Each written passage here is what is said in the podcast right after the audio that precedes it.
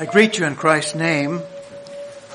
Uh, this is my first time here, but I feel very much at home. Thank you for your your love and your hospitality. Uh, it's a blessing to meet people that you've never met before, but you're connected because the Spirit of God is what makes that connection, and I'm blessed by that.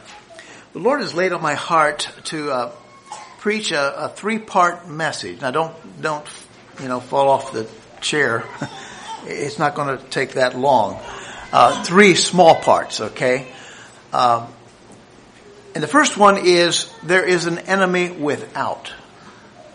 On the outside, there's an enemy. This is the enemy of our soul, and he is trying to take everyone he possibly can to hell with him. And that's Satan.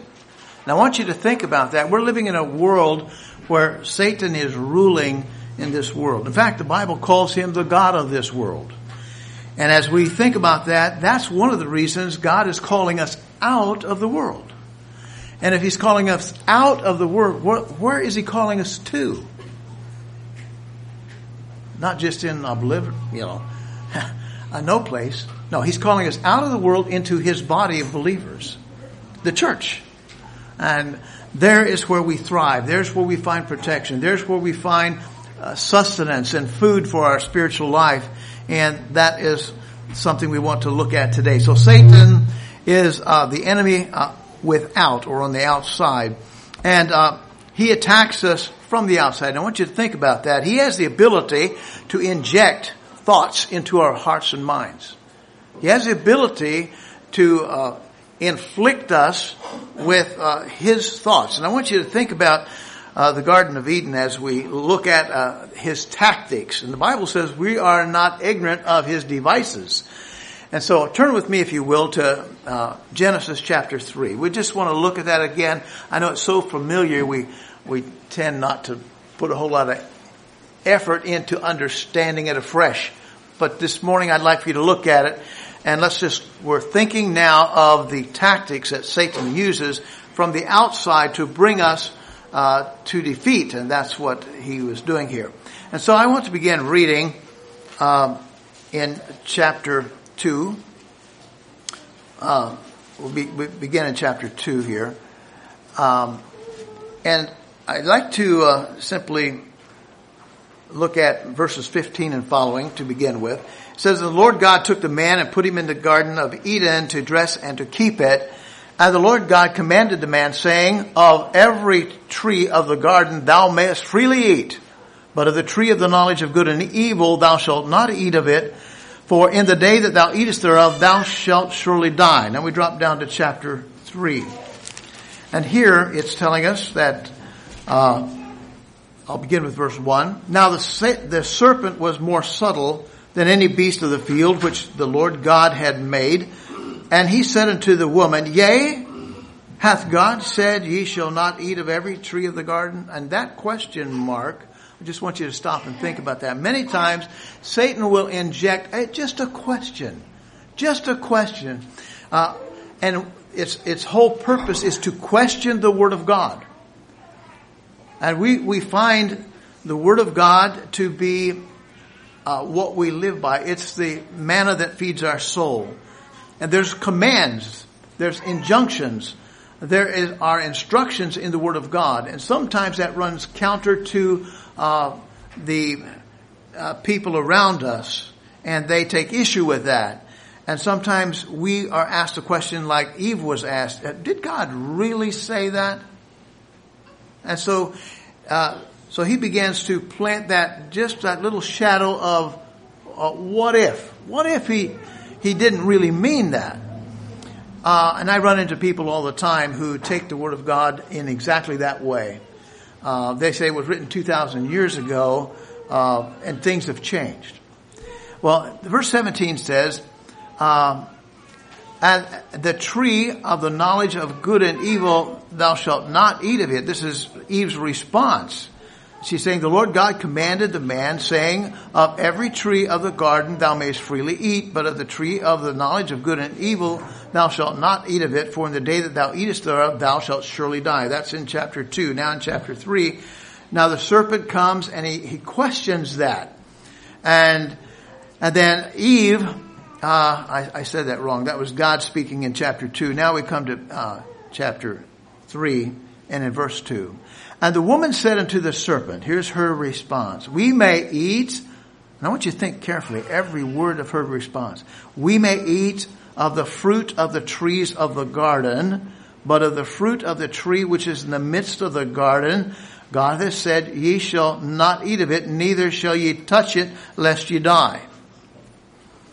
Now I want you to consider something that's missing from her response. Why didn't she say there was another tree in the midst of the garden? Why didn't she say the tree of life is in the midst of the garden, and we may freely eat of that? But her focus was on the question, which that's normal for all of us. When somebody asks a question, you focus on the question so that you can get the right answer. But the right answer in this was God's commandment, and there was a tree of life also in the midst of the garden. She didn't mention that. Her focus was now turned on the negative, on the tree of the knowledge of good and evil, which God had declared, you shall not eat of it.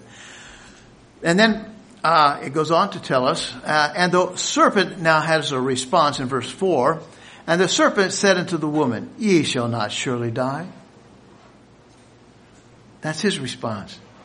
And so she contemplates that for a bit, what the serpent is saying.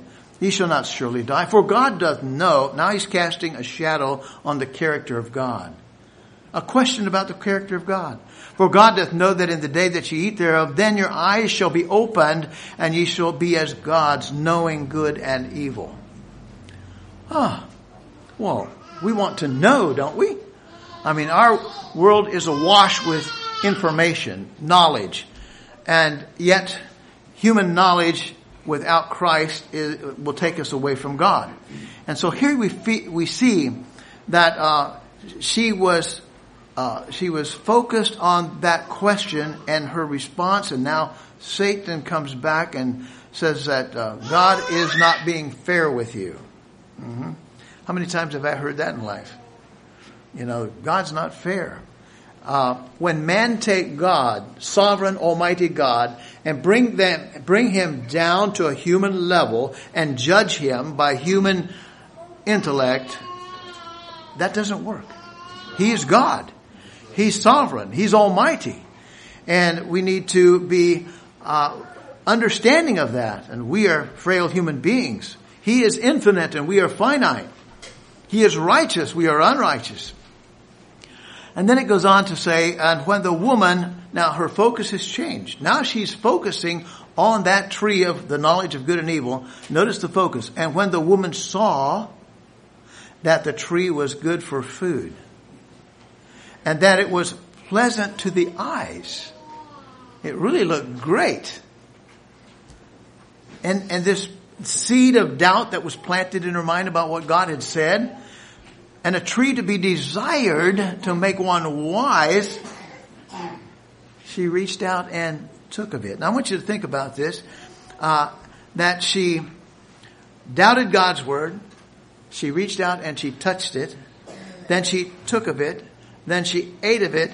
And then she gave it to Adam. And I have people that still judge God on this scripture. That many years ago, our first parents ate fruit from a tree, and that condemned all the human race uh, to hell. I have people that make those kind of statements. And I said, no, that's not what happened. What happened was they took their own way above God's way. They took their own way above God's way, and any time we do that, we are sinning. Uh, and there's something in us that makes us want to do that. And Satan utilizes that, and he attacks us from the outside with questions. And we begin to question. We begin to look. We begin to analyze. We begin to consider. And then we get into big trouble.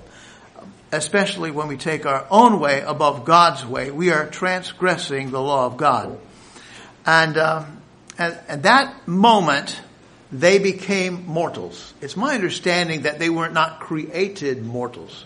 And I told that to one person. He said, "You mean they were created aliens?" No, they were earthlings, of course. but but they they were, I believe God initially created Adam and Eve with a body that would live eternally. Especially if they fed on the tree of life. But when they took their own way above God's way, they fell. They became mortals, subject to sickness, pain, and death. And sin. Sin began to reign within them. Now, it says that their eyes were opened. Their eyes were opened. And they saw that they were naked. Now I want you to turn to Second Corinthians chapter four. Second Corinthians chapter four. I find something, sort of a paradox from what we've just looked at. Now I want to begin reading in verse three. Second Corinthians chapter four, verse three. It says, But our go- but if our gospel be hid, it is hid from them that are lost. Notice it's punctuated with a colon. It is hid, so he's going to explain what he means by that in the next phrase. So, but if our gospel be hid, it is hid to them that are lost, in whom the God of this world hath blinded their minds, of them which believe not, lest the light of the glorious gospel of Christ, who is the image of God, should shine unto them. In Genesis, their eyes were opened and they saw their condition, their sin. So the God of this world, in offering us an openness to see a light, is actually the opposite. He's blinding us to the true light. Jesus said, I am the light of the world. And then he says, ye are the light of the world. So what happens is when we allow Satan from the outside to inject thoughts into our hearts and minds, and we contemplate them, we think about them, we wonder, is that something I want? And we begin to long for it. Uh, you know, here was what happened. It blinds our eyes to the light of God. And we can't see the light of God. The, the light of the glorious gospel of Jesus Christ is lost to us. And that's a terrible thing. And we see it all the time. We even see people who have walked with God for a time turn their backs on God because of something that happened. Someone that they had a lot of trust in, Uh, they realized was living in sin all the time, and it just, it, it jerks the carpet out from under them, and they, they can't handle it, and they turn their back on God. It wasn't, you know, it wasn't God's doing. That's not why they fell. They fell because they didn't continue. And I, I appreciated, uh, what we've heard so far this morning. I think it's great. Uh, the, the lesson that we, we listened to and the children's class all fit in together so beautifully. In Deuteronomy, and we're not going to turn to this, but in Deuteronomy chapter thirty-two and verse four, it says, He, meaning God, is the rock. His work is perfect. For all of his ways are judgment, a God of truth. We worship a God of truth. You know that? That's where truth is found. We worship a God who has truth. And he is, it goes on to say, He is without iniquity, just and right is he. And so as we consider that, we have a wonderful God to serve. And I am so blessed by that. May may God help us to uh, just continue on in our Christian life and to serve God. So Satan is a deceiver. He's the father of lies. And uh, he's the enemy on the outside trying to blind us. Uh, and, you know, we need...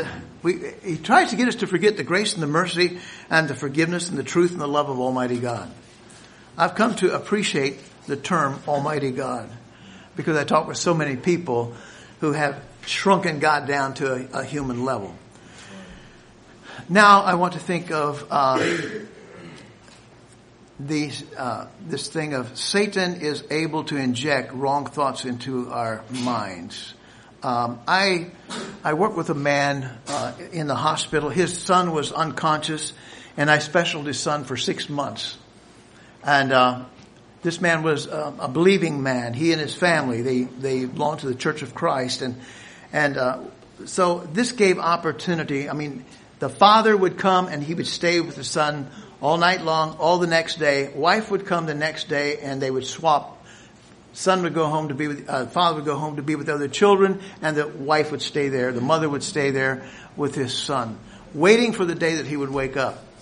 And so I specialed him for six months, had many wonderful talks with his family about the Lord, about God, about living the Christian life.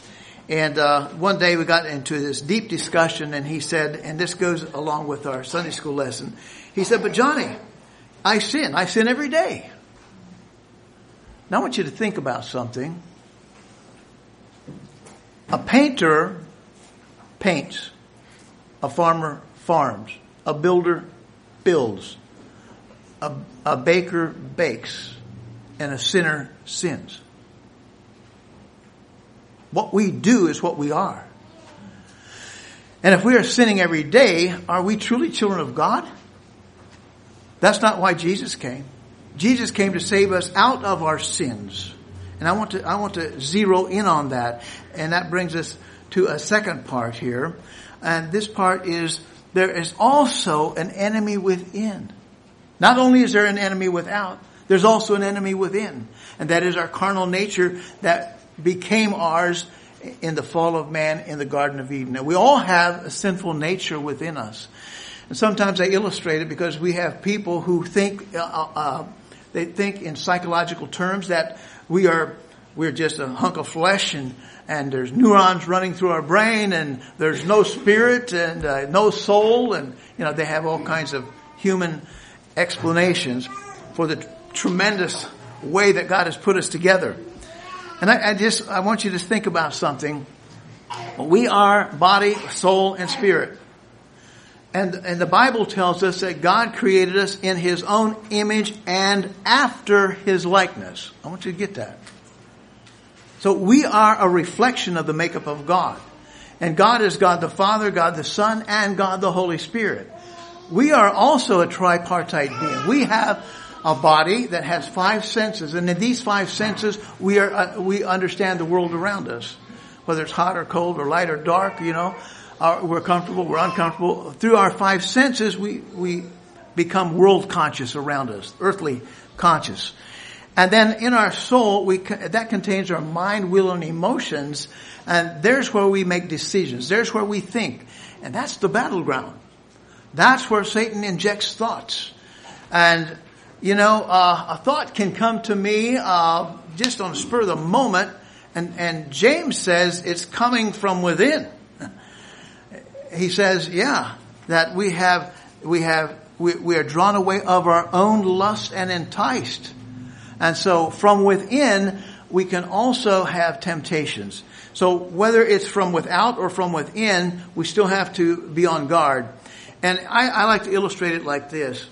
I can take my hand and, and hold my finger out at, at an arm's length. And I can see my fingernail and the little wrinkles on the back of my knuckle, you know, and I can see it fine. But I can keep my eyes right there and move it out here forty-five degrees. I see something wiggling, but I can't see the wrinkles and I can't see the uh, the fingernail. I can go out here ninety degrees. There's some blob out there, but I can't tell what it is. I'm still focusing up here. When without or within a thought comes at this point, and we identify it as sin, we kick it out immediately.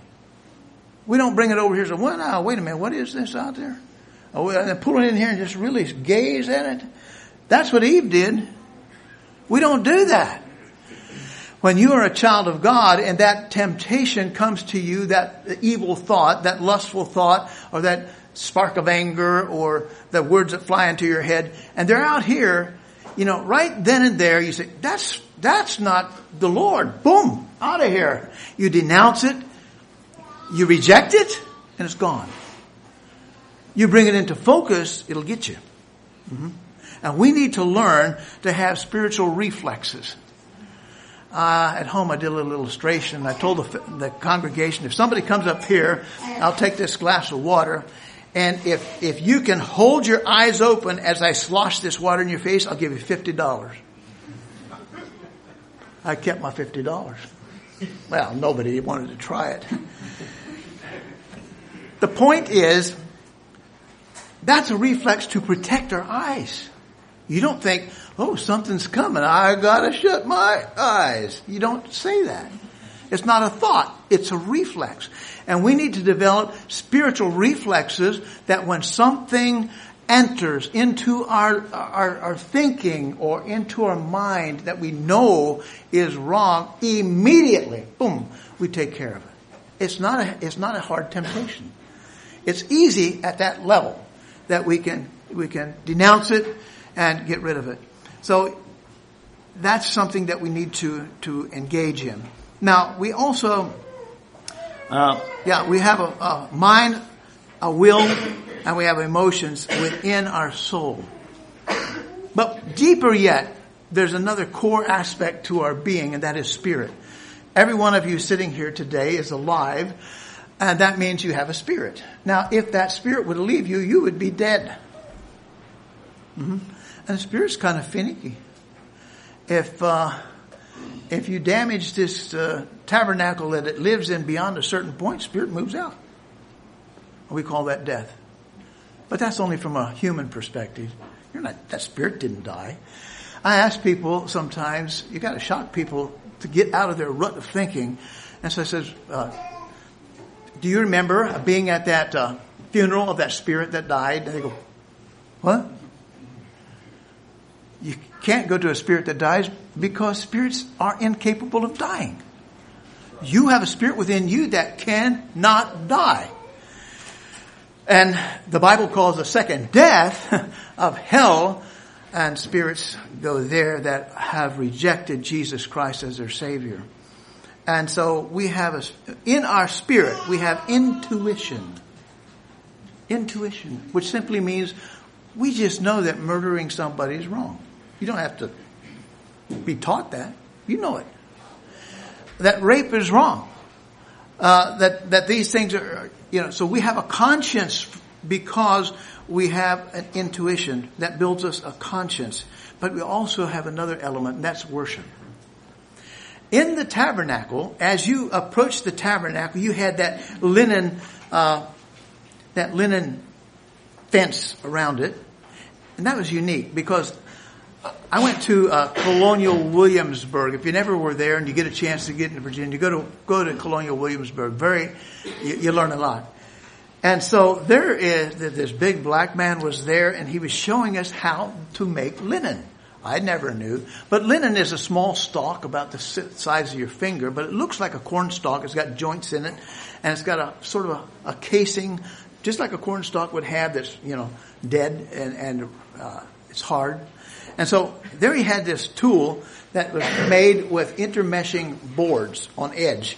And he would throw this, uh, uh, um, uh, I'd say maybe six or eight of these stalks out there. And he'd go chomp, chomp, chomp, chomp, chomp, chomp, chomp, chomp, chomp, chomp, until he broke up all the outer uh, uh, casing.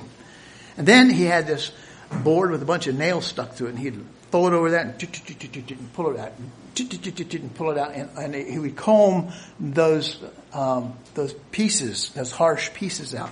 Then he had a finer comb, and he'd do it again, until finally, when he was done, he had these silky looking threads, and that's what linen is. But it has to be broken. It has to be broken, and so that that fence around the tabernacle that you saw as you walked up to it speaks of the brokenness of Jesus Christ, that he was broken for our transgressions. And the post that held it up had silver sockets. Silver is the price of redemption. And there's so much to learn in that. And then when you go into the sanctuary where the table of showbread was on one side and the candelabra or candlestick on the other side and the altar of incense, and there you have worship. That's represents the soul of man. The outer part represents the body of man. The, the, the sanctuary, the soul of man. There, there was the light, the illumination. Uh, there was where praise is offered to God. And beyond the veil was the Holy of Holies where the Spirit of God dwelt. And when Jesus died, that veil was rent in, tw- in twain from the top to the bottom. And the Bible tells me that that was represented, representing the, the flesh. Jesus. That his body was broken, and that tore that veil open so that we have access to the Father. But it also is speaking to me that my fleshly nature has to be torn before God can enter into my Holy of Holies. And I love that. I love that picture. And so we need to be broken. We need to be torn uh, in our fleshly nature so that we can truly be redeemed. And that brings me to the third part that I want to talk about this morning, and that is that um, redemption. Redemption, the redemption of God. So first we have the enemy on the outside, the enemy on the inside, and then we have the redemption of God. How does that work? Well, I loved what uh, we heard the children uh, learning this morning, that there is redemption in Jesus Christ, that as we are born again by the Spirit of God. And I'd like for you to turn with me to that scripture, which is John chapter three. And let's just take a fresh look at that as well. I love that scripture. I remember as a, a young, a young fellow reading that and beginning to understand what it was saying. And notice, notice, uh, Jesus is answering, saying, um, in John three, verse three, uh, Jesus answered and said unto him, verily, verily, I say unto you, very truly, I say unto you, except or unless a man is born again, he cannot see the kingdom of God. If we do not have the Spirit of God within us, we cannot understand the, the kingdom of God. If we do not, if we have not been washed in the blood of the Lamb, and sin is still rooted within us, and we are serving self, and we're serving sin, and we're serving Satan, we cannot comprehend the kingdom of God. It's an impossibility. And I want to, sh- I want to share something with you. I used to live in Romania, and uh, I went into a store one day. I wanted something that was typically Romanian. And I was looking around for all kinds of things. Would this be? Would that be? Huh. And then I saw something very cute.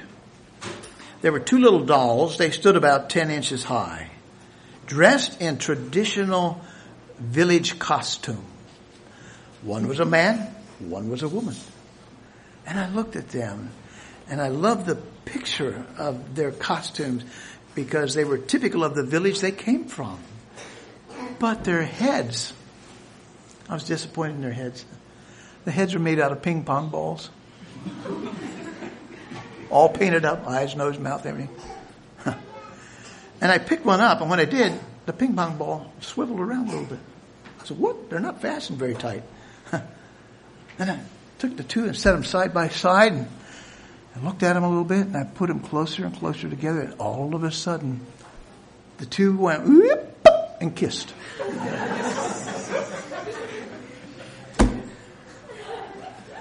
They had magnets inside. Now, there's a lesson in that. Inside of us, there is a magnet. Inside of us, there is a magnet that is pulling us towards sin. It's pulling us towards sin. Satan knows that, so he comes from the outside with a with an equal magnet that attracts. And many people fall because of that. Many people allow that mag, what's, you know, it's coming from within. It must be okay. Sometimes they even confuse it with the, uh, with the Spirit of God. But don't, don't mistake that, because the Bible says that Satan himself can change himself into the, an angel of light. And we need to go back to the Word of God. It's got to be the Word of God. It's got to mesh with the Word of God, or it's false. And so we have it. Now, if I would have been able to take that ping pong ball off and reach up in there, and all I'd have to do was be flip that one magnet upside down, glue it back in place, you know what happened? The closer I get them together, the farther apart they would go. That's what Jesus wants to do with you and me. He wants to reach up inside of us and give us something that repels sin. that that makes sin an abhorrence to us. And in, the, in our Sunday school lesson today, it's so beautiful. We don't sin because we don't want to harm our relationship with God. That's the most precious thing we have in life. And it's going to supersede life. It's going to be ours after this life is over. And so we need to let God perform that operation and give us within us the Holy Spirit that will give us an abhorrence to the to the sin question. And looking down to verse five, Jesus answered and said, "Verily, verily, I say unto thee, except a man be born of the water and of the Spirit, he cannot enter into the kingdom of God." Our entrance into the kingdom of God demands cleansing and a filling. If we don't have the Holy Spirit, the Bible says we are not His. It goes on to say in verse six, "That which is born of flesh is flesh." You know what that means? Well, a couple of things. You know, I can look at some of you and say, uh-uh, you know, I don't know you, but I can see where this one belongs to that family. They resemble each other. Uh, that which is born of flesh is flesh. But there's something deeper. That which is born of our carnal nature, flesh. The Bible uses the word sarx, S A R X in, in Greek, to express our sinful carnal nature. And it's saying that which is born of the carnal nature is carnal. That which is born of our sinful nature is sinful. But he goes on to say, that which is born of the Spirit is Spirit. And if you look in your Bible, capital S on the first Spirit, no capital in the second one. So what happens is, when we are born again, our spirit, which died in the fall, in that it could no longer communicate directly with God. Up until that time, they could walk with with the Lord God in the, in the garden. They could communicate with Him. There was relationship there. But when they took their own way above God's way, that relationship was broken. They could no longer, with a, with a spirit that had been corrupted and contaminated with sin, they could no longer directly uh, approach God. They needed an intermediary, and Jesus Christ became that. And so we have, uh, we have a wonderful thing here. Now, that which is born of flesh is flesh, but that which is born of the Holy Spirit is your spirit. I want you to get that. Our spirit is born anew, and now you've got a receiver within you. Now, we're sitting here today. Uh, how many of you have cell phones? Raise your hand. Whew. I don't know if you have, I don't know if you have them turned on or off, but around us, that's the normal population. How many, how many hundreds of thousands of Of, of, of, of messages are passing through and around us all the time, plus radio and T V and microwave and who knows what all else. And all these messages, but I don't have a receiver for them, so I'm not affected. Can't hear them, can't see them, can't feel them. I'm untouched. But so it is with God. If we don't have His receiver within us, we cannot perceive the kingdom of God. We can't perceive the message of God. We're lost. We're undone. And that's why we need to be born again by the Spirit of God. And I love that, you know. Uh, and then Jesus says it again. He reiterates it in verse seven. "Marvel not that I say unto thee, ye must be born again." And then verse eight illustrates it. The wind blows from one direction or the other direction. You can't see the wind. You can see the brush moving. You can see the limbs of the trees move. But you can't see the wind. And it says, "So is everyone that is born of the Spirit." There's a power there that is ours through the Spirit of God. I had a knock on my door one Saturday. I go out, and there's two women there. Uh, we are from the Watchtower Society. That's Jehovah's Witness. And we're here to uh, talk to you. I said, sure. And so they they took off. And, you know, I've got this little rule at my house. If you come to visit me, and you talk nonstop, I'll probably stop you after a while. So I asked this lady, you know, well, I, I figured it this way. When they reached the fifty percent mark, it's time for me to kick in. And so I thought they were about there, so I, I butted in. I said, "Isn't it wonderful uh, to uh, to be born of the Spirit of God, and, you, and the Holy Spirit dwelling within you is guiding you and helping you make the decision of life and, and empowering you. Isn't that just beautiful?" And the woman said, well, we don't exactly believe in the Holy Spirit in the same way that you do. And I said, really? You mean, you mean to tell me that the Holy Spirit isn't the third person of the Godhead? She said, well, we think it's a, it's a, a force sent from God, but yeah. And I went like this.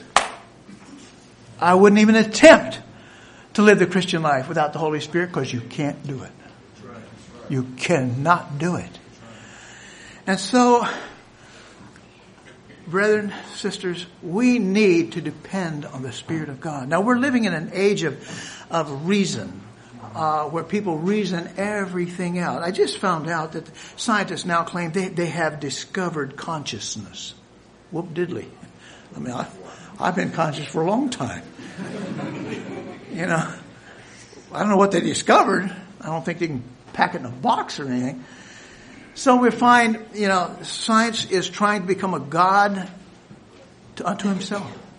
Man is be trying, trying to become a god unto himself. And so we are living in that age. Somehow, somehow we must separate ourselves from that. Jesus said, come out from among them and touch not the unclean thing, and you shall be my children, and I'll be your God. That's beautiful. That's relational. And uh, that's what I need. So I'd like to, to just, uh, you know, think about that for a moment as we go to Romans chapter seven. Turn with me in, in your Bibles to Romans chapter seven. There's lots of controversy about Romans seven, but uh, I love it, uh, and I want to share with you what I what I see in Romans seven. I just want to be just break in at verse eighteen. Romans seven, verse eighteen. For I know that in me, that is in my sarks, my flesh, my carnal nature, dwelleth no good thing.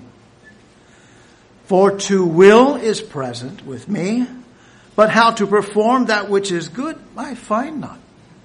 A lot of people think this is the Apostle Paul's testimony. It's not. It's not Paul's testimony. He is showing us what mankind is without Christ. That's what this chapter is showing. The depravity of man. There's no good thing in our sinful nature. Nothing. And then it goes on and it kind of gets back and forth. The good that I would, I do not. And the things that I don't want to do, I find myself doing. I can't help myself, you know. And he goes on and on with this. And it comes down, he says in verse twenty-two, I delight in the law of God after the inward man. There's something in me that wants, wants to reach out for God.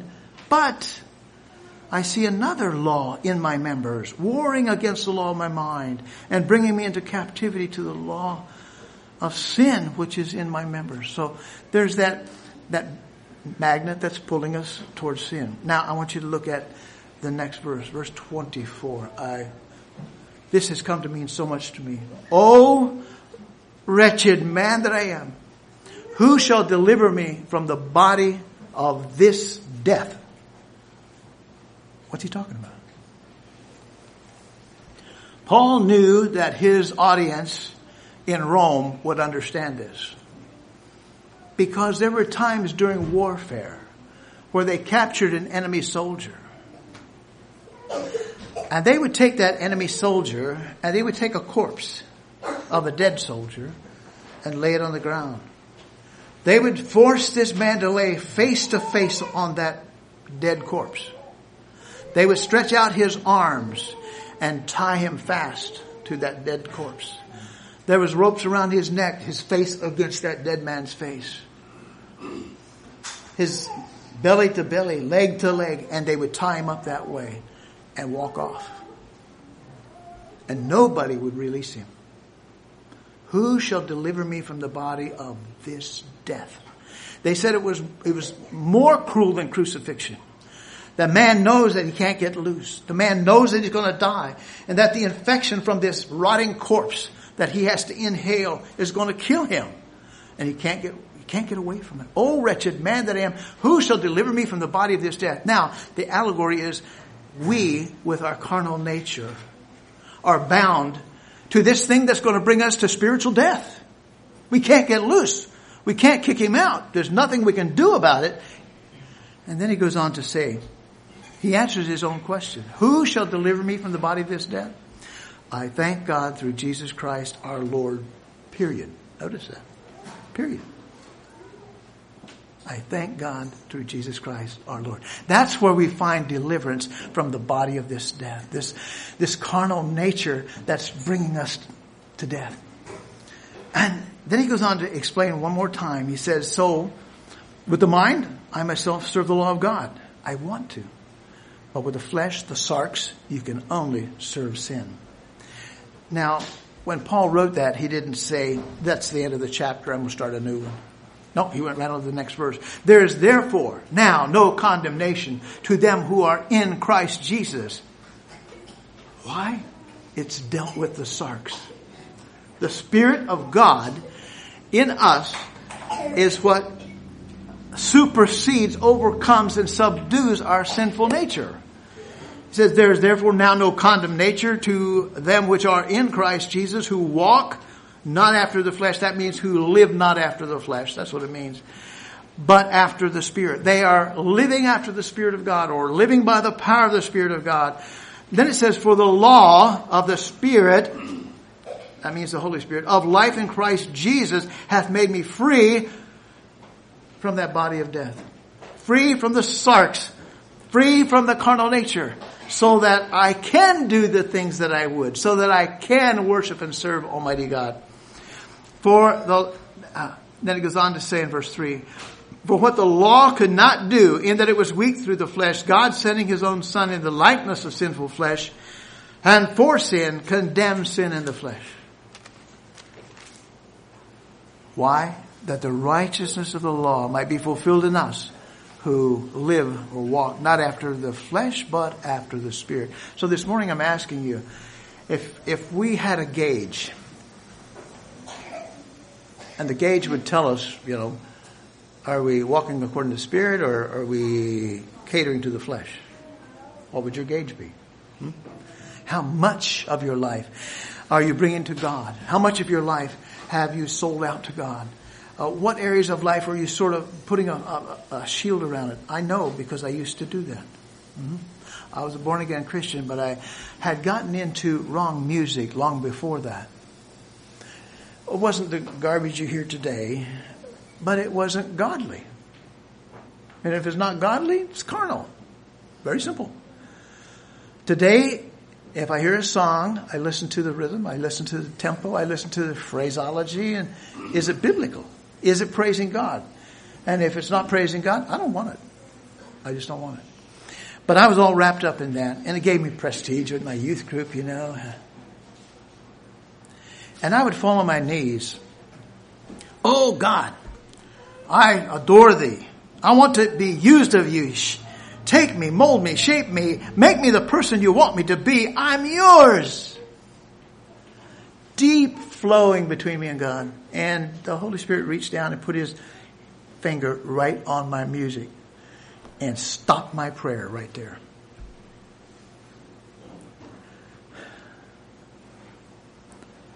I like to figure my way around things. So I tried to figure my way around that. I'd back up and I'd try to pray in a little different direction, you know, and get around that blockage. Didn't work. That didn't happen one time. It happened until I gave up. I said, Lord, I tear down the fence. It's all yours. And I praise God for that. I began to grow in my Christian life. And I don't know about you, but there are little,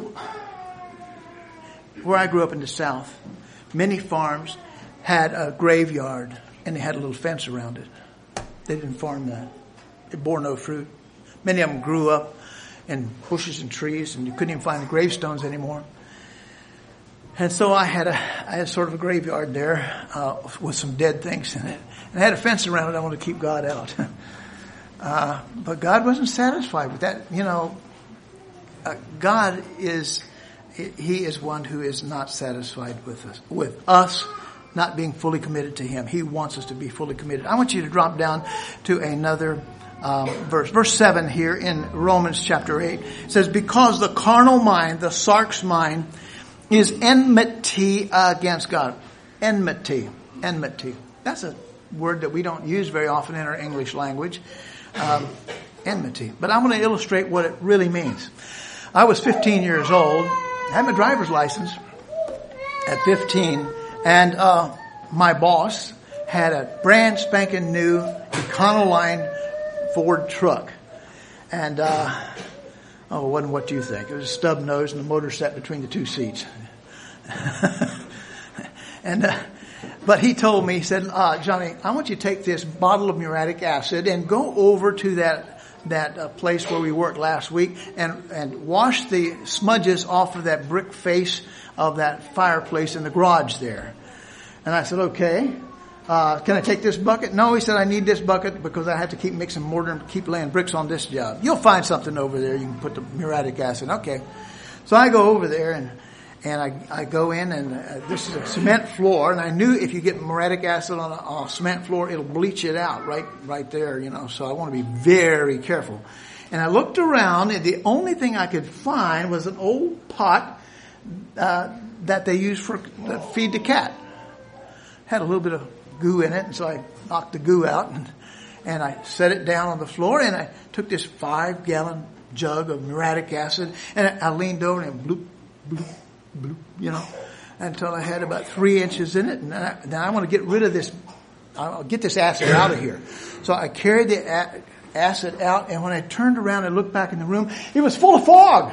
Now, what is going on? And I rushed in, and under the fog, I could see that that pot sitting there, and it, all this stuff was coming out of it, and I reached down to grab it, and I picked it up, and it burned my hand so bad, I dropped it, but it didn't matter. There was no liquid in it anymore.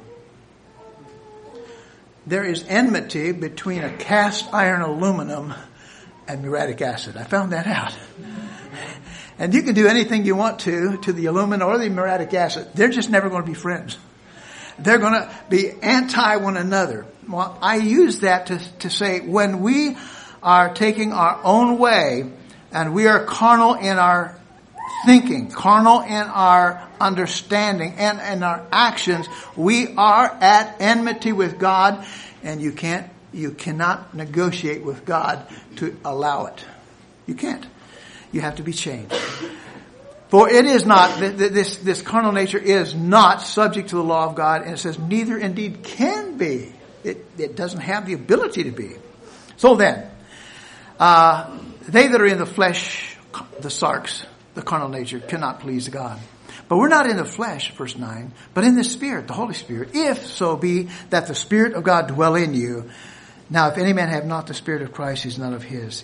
Beloved, we, we, have such a wonderful salvation that when we allow the blood of Jesus Christ to wash our past sins away and to cleanse us within so that we stand before God forgiven and cleansed, He places His Holy Spirit within us, and that's what transforms us and gives us, quote, spiritual D N A, so that I'm a child of God. I love that. So may we together uh, seek to walk close with the Lord and allow the Holy Spirit to lead us in all that we do so that we are truly His. I'd like to, for you to turn in your hymnals to number six hundred ninety-nine. I'm going to sing that and close it. Is there an extra book somewhere? Oh, here, I got one. Thanks.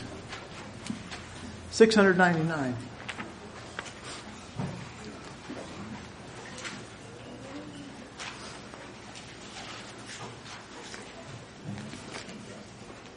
Let's sing together. Lord, I am fondly, earnestly longing into Thy holy likeness to grow, thirsting for more and deeper communion, yearning my love more fully to know.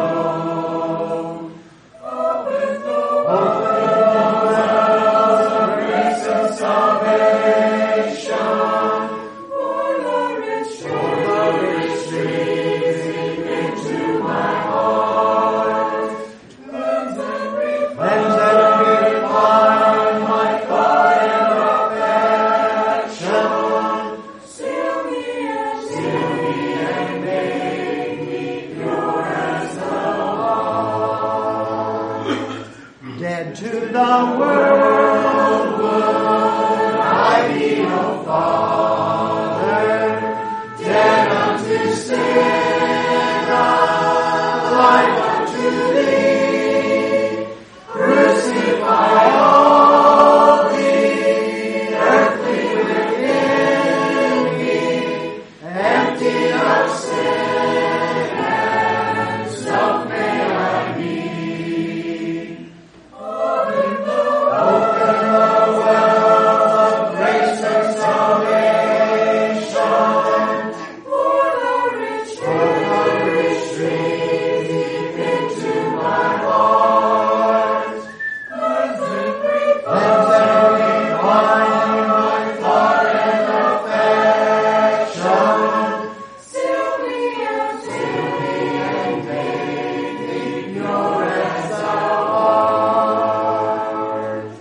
I would be thine and serve thee forever,